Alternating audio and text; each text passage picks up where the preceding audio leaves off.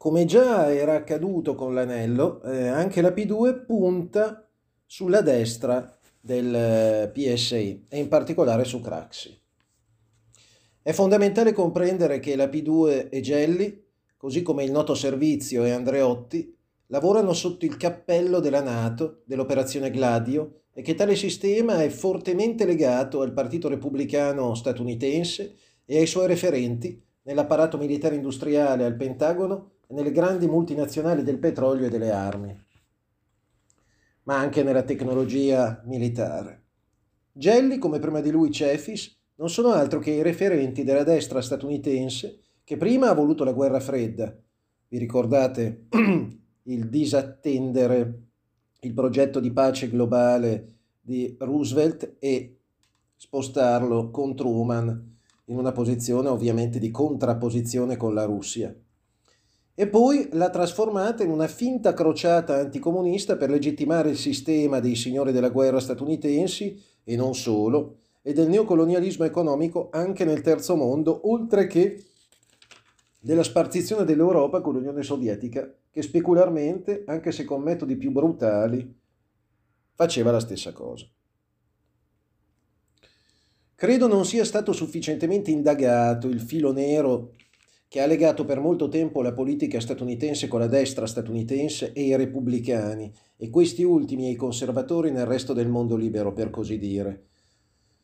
Soprattutto durante la guerra fredda, ma anche nel mondo uscito apparentemente vincitore da questo finto scontro col comunismo sovietico. Perché dico finto scontro?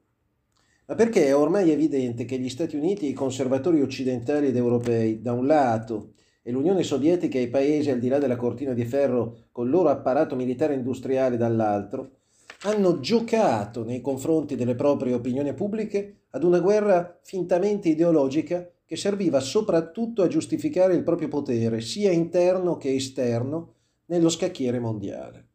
Così in Italia si è giocata una finta partita tra comunisti e anticomunisti, che in realtà nascondeva una lotta intestina tra chi voleva perpetuare la guerra fredda, dall'una come dall'altra parte, e chi la voleva archiviare in nome di una collaborazione tra le forze democratiche antifasciste per il bene del paese e dei suoi cittadini. E in Italia i più ferventi sostenitori della guerra fredda, cioè della finta guerra anticomunista, erano l'MSI, la destra DC, il Partito Socialdemocratico, il Partito Liberale, la destra del Partito Repubblicano e la parte oltranzista del Partito Comunista Italiano, così come la destra del PSI, Confindustria in massima parte, tranne Olivetti e in parte la Fiat, i vertici delle grandi multinazionali petrolifere e dei gruppi finanziari, i vertici delle forze armate e delle forze dell'ordine e, t- e, tutti coloro che ritenevano che la guerra fredda, il conflitto tra anticomunisti e comunisti fosse necessario per tutelare soprattutto le proprie rendite di posizione.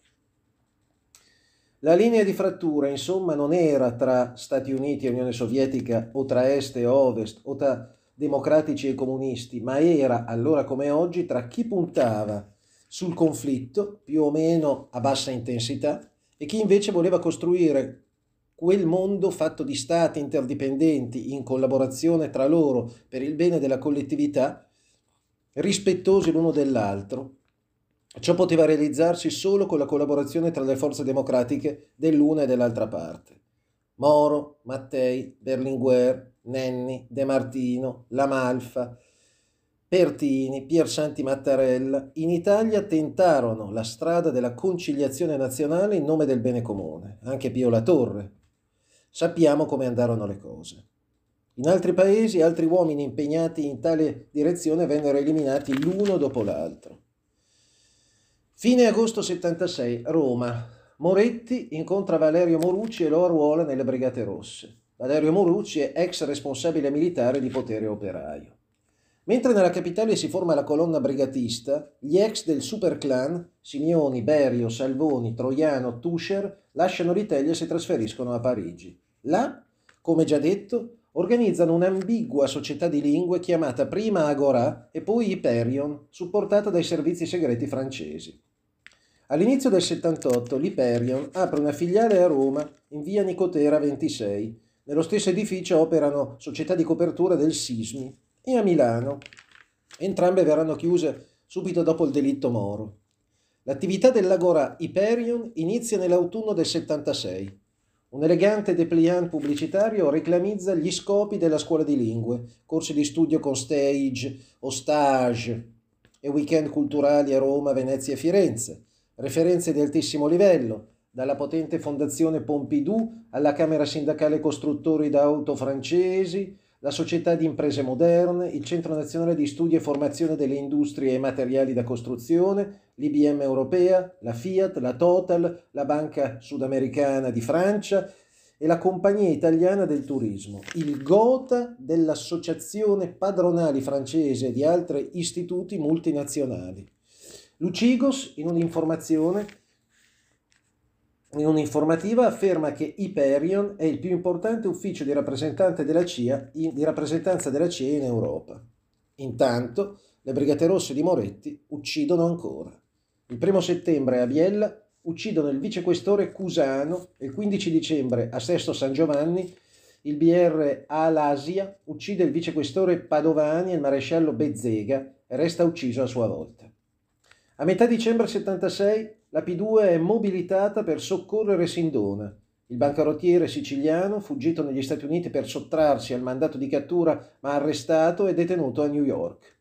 I suoi legali presentano una richiesta volta a contrastare l'estradizione di Sindona in Italia e al documento sono allegate nove dichiarazioni scritte e giurate a favore di Sindona, tra cui quella di Sogno. Il regista di quell'operazione in favore di Sindona è Gelli, ora capo della P2, il quale a New York rende una dichiarazione giurata a favore del banchiere. Nel frattempo, le Brigate Rosse di Moretti continuano ad agire indisturbate e protette. Tutti i vecchi militanti sono in prigione.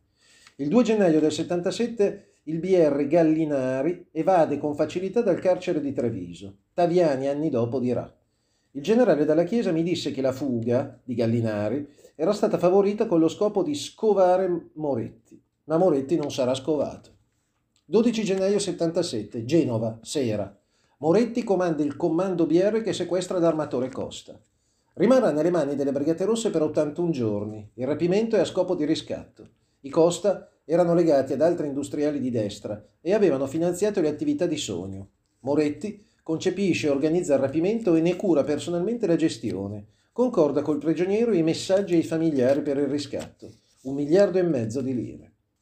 Forse Moretti è a conoscenza dell'assicurazione antisequestro per 1.300 milioni di lire, stipulata con i Lloyds di Londra da ogni membro della famiglia, ed in particolare che il pagamento scatta superati i 40 giorni di prigionia.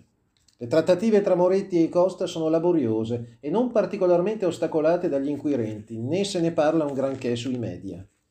Dalla Chiesa esprimerà perplessità per alcuni particolari del sequestro che fanno pensare che Moretti conoscesse le misure di sicurezza note solo ai Costa e conoscesse particolari che poteva conoscere solo chi era molto addentro al contesto familiare dei Costa stessi. A fine marzo a Roma viene pagato l'intero riscatto da un uh, fratello e una sorella del rapito. Pietro Costa è liberato il 3 aprile Così uno degli armatori più ricchi anticomunisti d'Italia trova il modo di finanziare le Brigate Rosse. Con il miliardo di lire nelle sue mani, Moretti diventa il padrone delle Brigate Rosse e le rifornisce di armi, appartamenti, stipendi per vecchi e nuovi arruolati per preparare l'operazione Moro. Moretti organizza a Roma in via Foa una tipografia BR dove vi trasporta una macchina da stampa proveniente dal raggruppamento unità speciali del SID ed una fotocopiatrice proveniente dal Ministero dei Trasporti.